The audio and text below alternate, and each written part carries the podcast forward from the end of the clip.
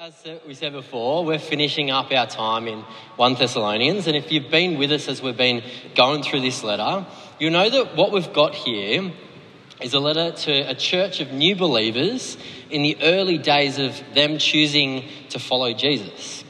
And, and we see in this letter, and we see it in here and in chapter 4, Paul calls the church God's family. He calls them brothers and sisters. And, and in our day and age, uh, calling someone family is a term that we use pretty loosely. Um, it, it's, we have our work family, we call our, our friends aunties and uncles. It's become a bit of a, a term of endearment.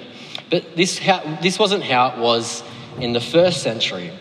Family was your safety net, they helped you survive. You had a responsibility to each other.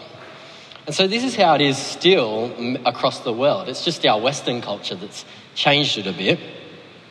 And so the Bible says that we're family, not because it's a friendly way to introduce each, talk to each other and address each other, but that we're because we're family because we've been adopted by God.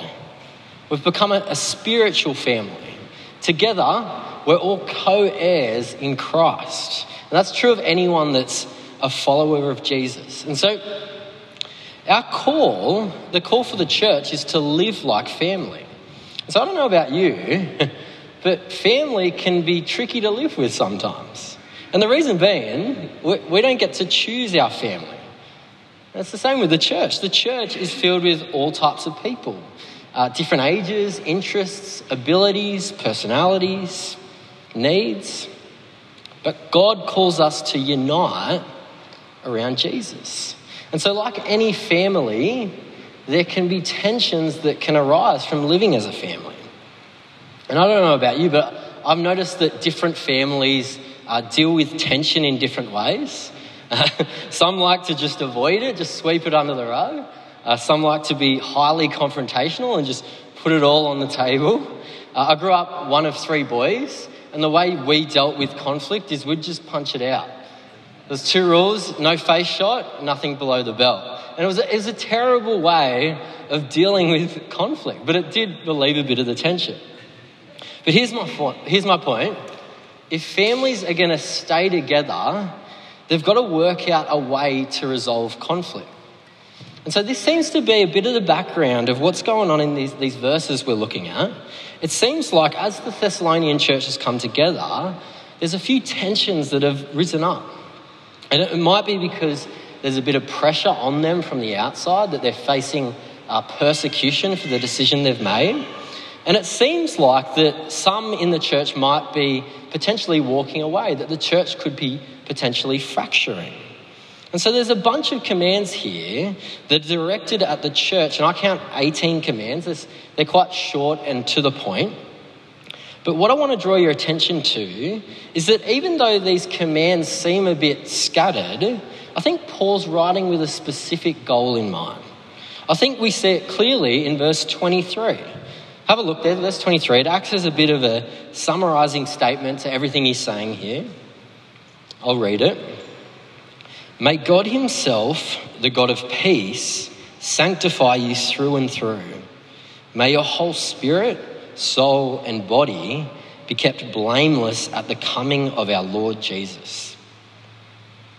And so, Paul, he paints a bit of a picture with this verse for us. And the image that we get is what Paul is hoping for for the church in the day that Jesus returns. And the first thing we see in this picture is that the church is sanctified through and through. It's a church that's grown in holiness. And if you can't quite picture what that looks like, picture Jesus and his character. The goal of sanctification is to become more and more like Jesus. And so, as the body, we're to become more in sync with the head, which is Christ. But there's a word here that makes us pause a little bit, and it's the word blameless. I don't know if you struggled with this a bit as you're reading it um, during the week. I'll read it again for you. It says, Your whole soul and body, uh, whole spirit, soul, and body be kept blameless at the coming of our Lord Jesus Christ. And so I think all of us who are trusting in God's grace in the gospel, we hear this and we're, we're, we're well aware that we're not blameless and we never will be. And so it's important to clarify what Paul might mean here. I don't think he's saying that we're to achieve a blamelessness in that final day, because it wouldn't be in line with what else he says in the Bible and what the Bible says. Uh, the Bible says that there's only one person that's truly blameless. That's Jesus. That's why Jesus, when he died on the cross, he could actually pay for the sins of others. He wasn't deserving on, of death at all, but he took it on to pay for others' sins. And so it's through the cross that, that he takes our sin and we actually get his blamelessness. And so I've got a verse here, it's from 1 Peter 3.18. And this explains the transaction that goes on here. It says, For Christ also suffered once for sins, the righteous for the unrighteous, to bring you to God. And so it's Jesus' blamelessness that brings us to God. It's not our own.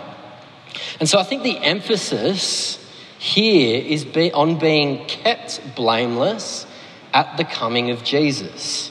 And so what he's saying is that the goal is that we're all still trusting in what Jesus has done for us right up to that final day. That we have a faith that remains and endures to that day, a faith that doesn't fizzle out or, or give up.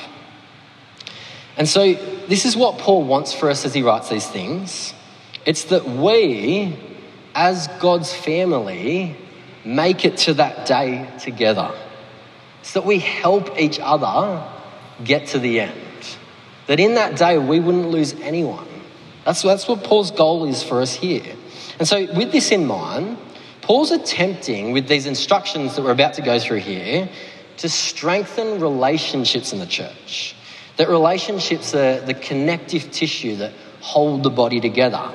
And it's by these relationships that we're going to get to the end together. And so I think there's three relationships that he focuses on. The first one is the church's relationships with its leaders. Uh, the second one is the church's relationship with each other. And the third one is the church's relationship with God. And so we're going to see these. And so let's look at the first one. We start there in verse 12. And so have a look there. I'm going to read it. Now we ask you, brothers and sisters, to acknowledge those who work hard among you, who care for you in the Lord, and who admonish you. Hold them in the highest regard in love because of their work. Live in peace with each other. And so, as Paul travelled around Europe and helped churches start, before he moved on, he would appoint people to be leaders in the church. And here we get a bit of an insight into what Paul saw as good leadership. And it's interesting that the passage doesn't actually use the word leader, it just describes the characteristics of good leadership. And what we see is that it's hardworking, it cares for people, and it admonishes people. And so that word means to warn people to turn back. And so it's, it's a servant leadership. It's, a, it's the type of leadership that isn't interested in power, but genuinely seeks the good of another. And we see this perfectly displayed in Jesus, the king that came not to be served, but to serve and to give his life as a ransom for many. And so it seems like there's some tension towards leaders in the church. And we can't know what for sure it is, or we don't, don't really know. But the instruction that we do have is for the congregation and how they are to treat their leaders. And Paul's command here is acknowledge. If you've got an NIV, it says acknowledge your leaders. Other translations might say respect. And it's an interesting um, part of the Bible because as leaders preach on it, it's almost like them telling the church to like them more. Uh, it's not the case. We just work through the Bible and we'll just preach whatever comes up next. And I think I can actually speak on behalf of leadership in this church and say that we really feel loved and acknowledged. We don't, we're not looking for anything more.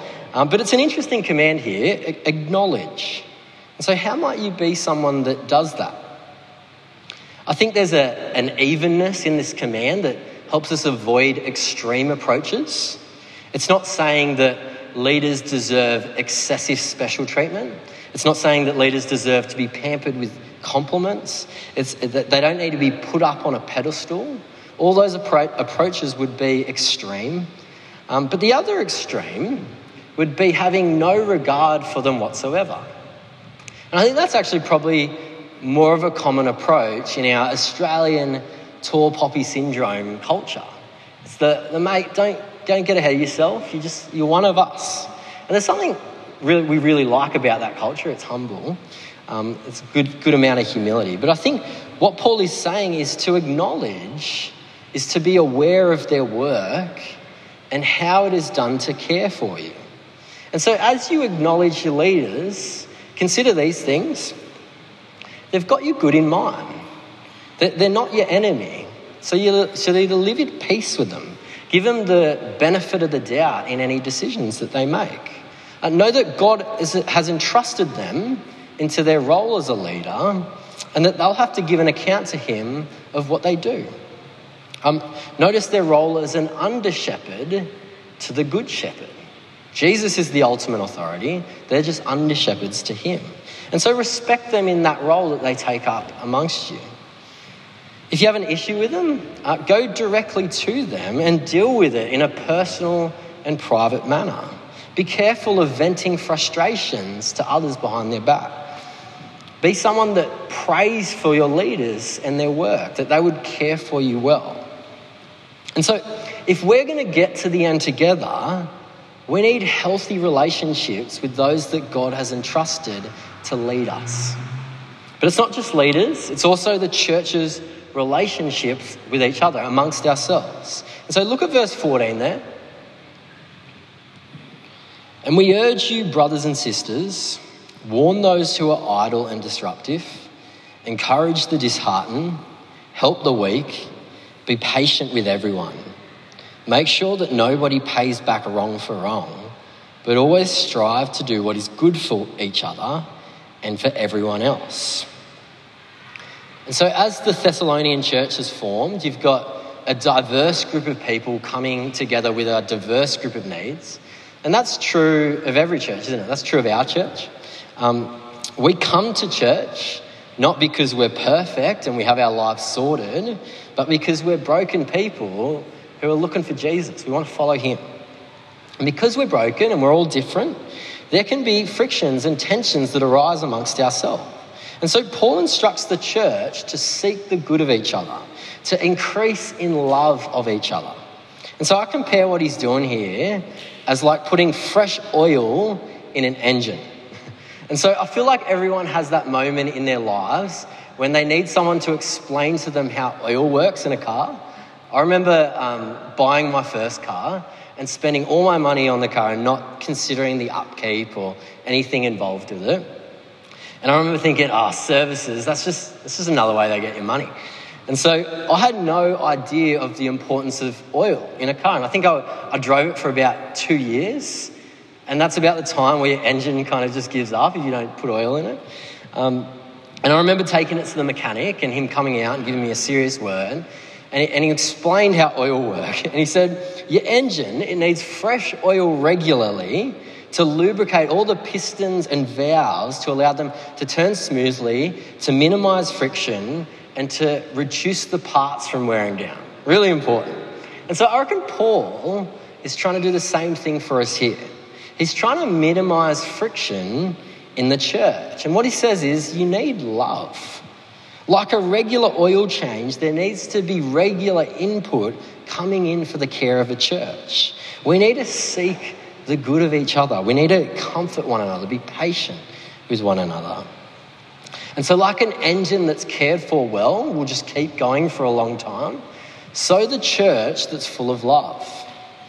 And, and Peter, um, Peter he, he, writes about this as well in his letter um, on the healing qualities of love. He says in 1 Peter 4 8, it's going to come up on the screen, it says, Above all, love each other deeply because love covers over a multitude of sins. And so, if you've ever been sinned or wronged against someone in church, that the easiest approach might just be to leave or to walk away. And maybe that's something that you might have done in the past when someone's wronged you. You just distance yourself from them. But the Bible's picture of church is a picture of reconciliation. that love has the ability to bring us back together. I, I don't know if you um, follow any Christian news services online or anything, um, but there was a, last month there was a church over in America uh, on a college campus, a place called Asbury. Did anyone hear about this? Yeah. Um, they were having a church service, and people just wanted to keep worshipping. And so it just kept going 16 days straight, 400 hours, continually gathered and praising God. Um, it, it was awesome. I watched a little video on it. And a lot of people were calling this a revival, which is a bit of a title you want to be wary of. A lot of people get drawn into something called revivalism, where they try to find the next revival and catch lightning in a bottle. Um, but what was happening here was really beautiful, and it didn't seem manufactured to me. And I was watching this interview of this girl that was involved with it, and something she said really uh, caught my attention. I'll read it for you. She said, I know this campus very well, only about a thousand students, and I know exactly the ones that hate each other.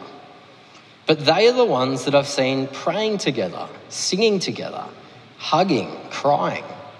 Even myself, I've had a, le- I've had a list of my least favourite people at this school, and I've spent the week with them, and it's been life changing. So, revival or not, that's pretty incredible, hey? People that hate each other forgiving and being united in their worship of Jesus. That's the, that's the Spirit's work right there.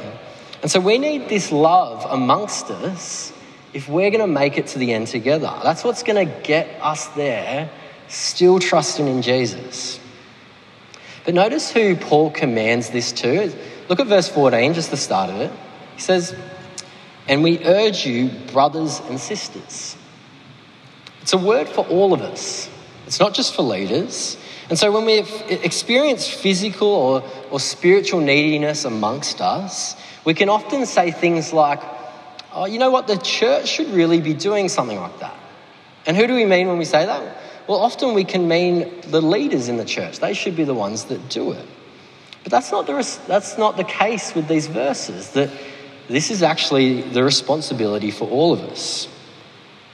We're to admonish the idle, we're all to help the weak. We're all to encourage the faint hearted. We're all to be key contributors. And so, if you pick up something going on for a brother or sister, maybe physical or spiritual needs, are you in a position to do something about it? Can you help them? How would you be able to care for them, encourage them? Would you be able to pray with them, maybe after the service? Maybe you've seen something in them that they need to be warned of. This isn't just the leader's responsibility, this is all of us for, to be doing. And so I want to give you guys some encouragement. I actually think we're really good at this. Uh, from my position, I get to hear and see all the things that are getting done for each other. And it's, it's awesome, it's beautiful. I just want to encourage you. I want to encourage you to keep going and doing more and more of this. It's so good.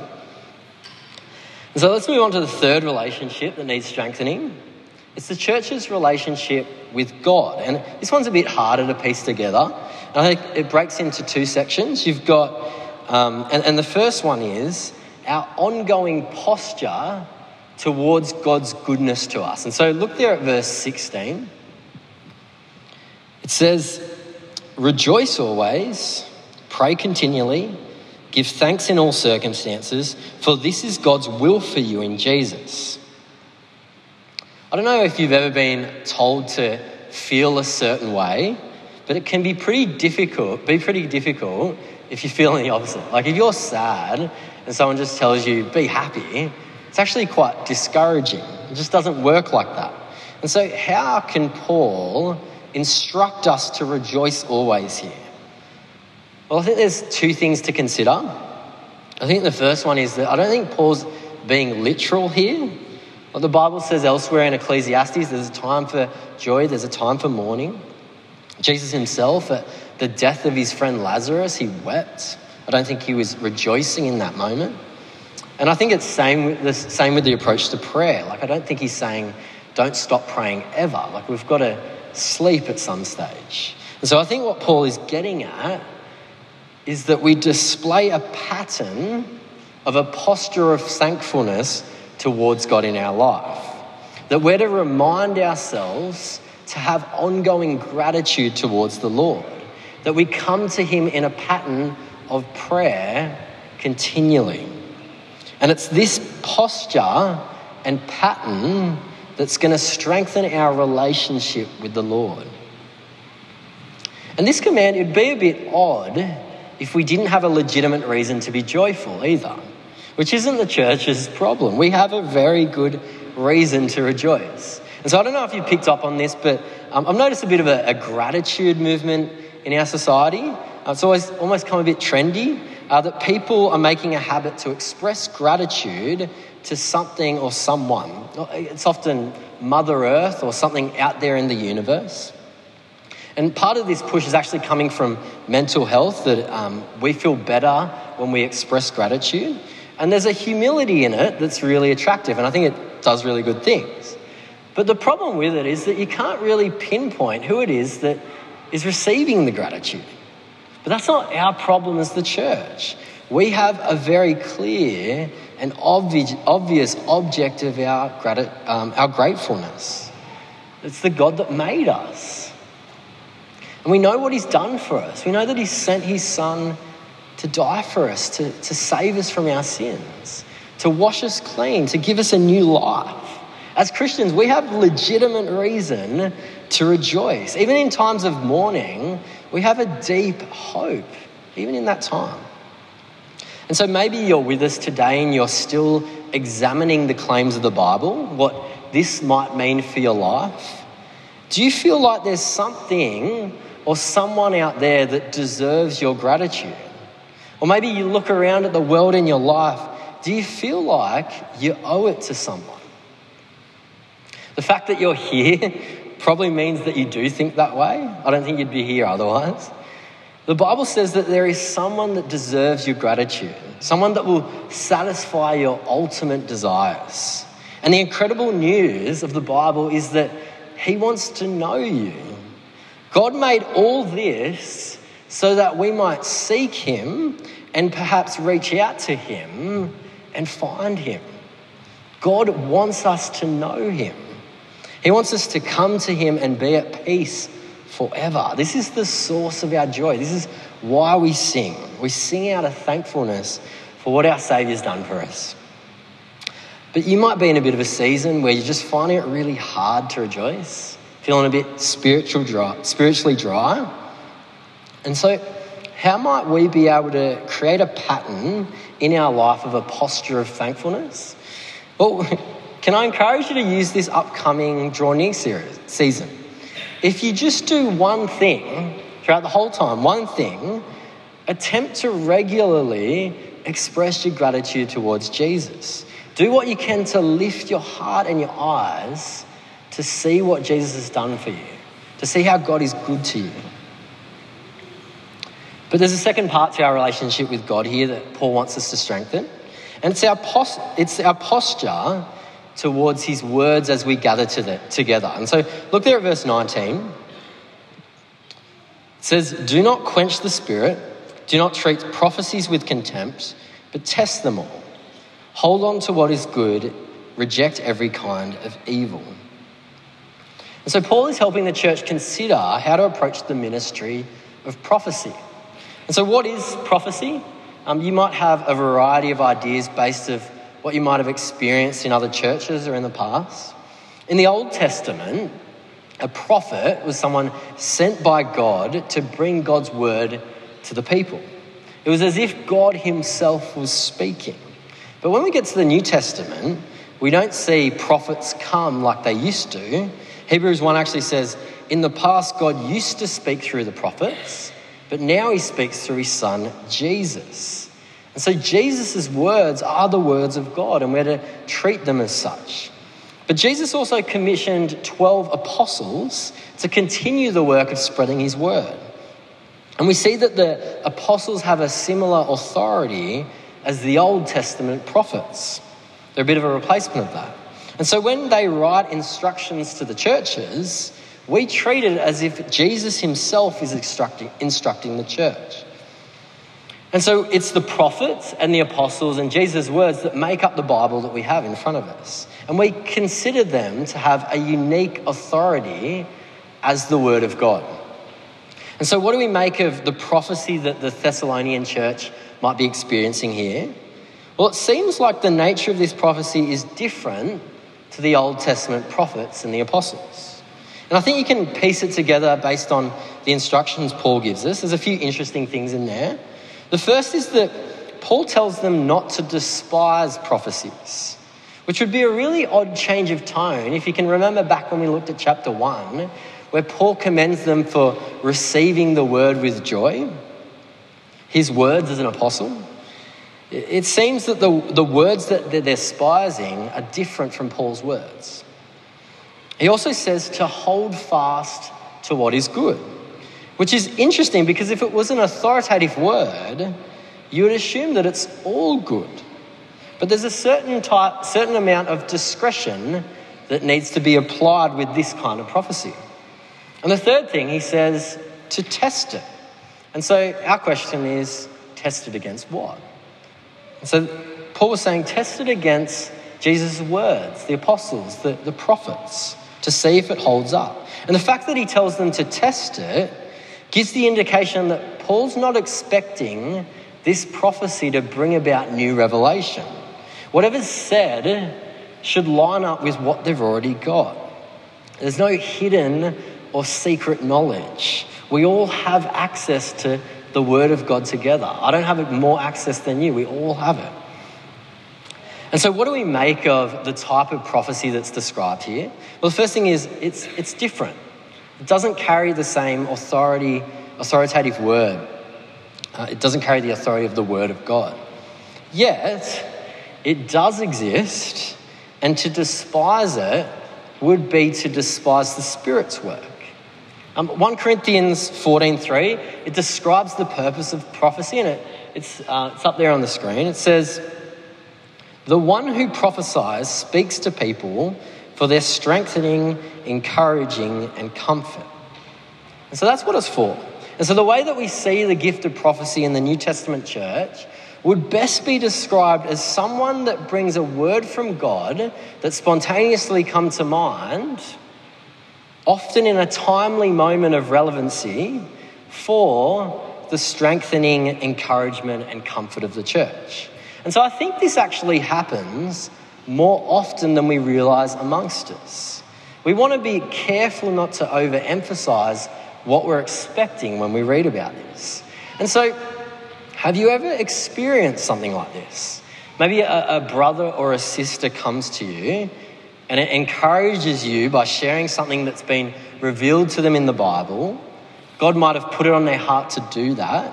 They don't know your situation, but their words are timely and relevant. It's as if God is using their words to comfort you in a moment of crisis. Their words are prophetically speaking to your situation. I think I've had, this happen to myself many a time. I, I think I've experienced as well through uh, preaching and singing. I've been listening to a, a sermon or singing a song, and I feel like whatever truth is being brought out by the, the song leader or the preacher is speaking directly to my situation in a deeply profound way that only God could know. And so I think these examples of prophecy are consistent throughout the New Testament letters. It's not wild, wacky, or extravagant, it's inspired by what we have in the Bible. It comes at timely moments and it strengthens, comforts, and encourages. And so, as we think about how to embrace prophecy amongst us, there's a bit of a tension that we need to think through. It's the tension of being open to the Spirit's work through prophecy while also testing, again, testing it against what we have in the Bible. And so, we shouldn't be just totally open to allowing anyone who thinks they have a prophetic message to speak. That kind of openness actually leads to crazy types of prophecy. I reckon it, it, it's the type of openness that's actually led the Thessalonians to despise prophecy here. And so, how, how might we be people that are open to God's Spirit at work in us?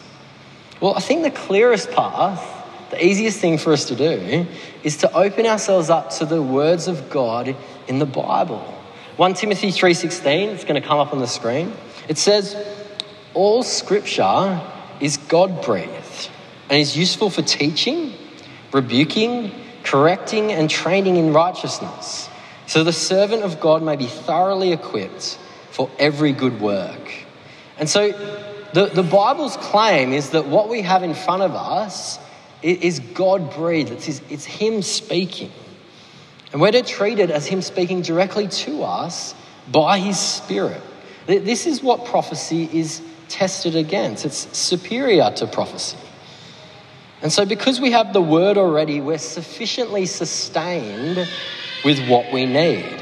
We, we don't need to wait for prophetic words to come. God might use, um, use someone prophetically to bring encouragement or strengthening in your life, but don't anticipate that it's going to come in miraculous ways. The best way that we can be open to the Spirit is by being open to His Word. And so, can you see how this is going to help us get to the end together?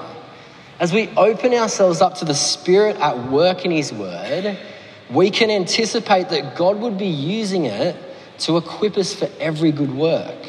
The works of loving and caring for each other. We need to strengthen our relationship with God's word. It's part of what's going to get us to the end together. And so let's let the word dwell richly amongst us. Let's teach and admonish one another with all wisdom through psalms, hymns, and songs from the Spirit. Let's rejoice with gratitude in our hearts. This is to be our relationship with the Lord. This is how we're to posture ourselves towards Him. And so I'm going to finish up here, but I want to finish by challenging, I want to, I want to finish by challenging, by asking, what's it going to take for you to embrace healthy relationships amongst this church? How might you be able to love and care for your brothers and sisters here in a way that's on display in these passages? We've got to be committed to Jesus, but we're also committed to his family. And so, what can you do to help us make it to the end still trusting in him? Here's some encouragement for you. Look at verse 24. It says, The one who calls you is faithful, and he will do it. God is faithful even when we're not. He's doing a work to bring us to that day. And He's using the church, He's using us to hold on to everyone. And so let's pray that God would be doing this work amongst us. Would you pray with me? Our Heavenly Father, Lord, we thank you for your word and its guidance to us. Uh, we thank you for your goodness to us. We thank you for the family you, that you've gathered us to and the brothers and sisters that you've won for us. Lord, would you give us a heart that can see and, and care for those around us? Would you prompt us in ways to, to, to take action to love each other well, to cover multitudes of sin through love. And would you increase that amongst us? Lord, would you lift our eyes and our hearts to rejoice? Would you help us see the goodness of the gospel? Would you re- remind us of us daily? Would you help us to see the depths of what you've accomplished for us in Jesus? Help us to be open to you. Help us to be people that listen to you and we thank you for the church. We thank you that you've given us each other to help us get to that day. We pray for that day. We pray that we would all in this room reach it still trusting in you. Lord, help us to trust in you, the faithful God. We pray these things in your Son's name. Amen.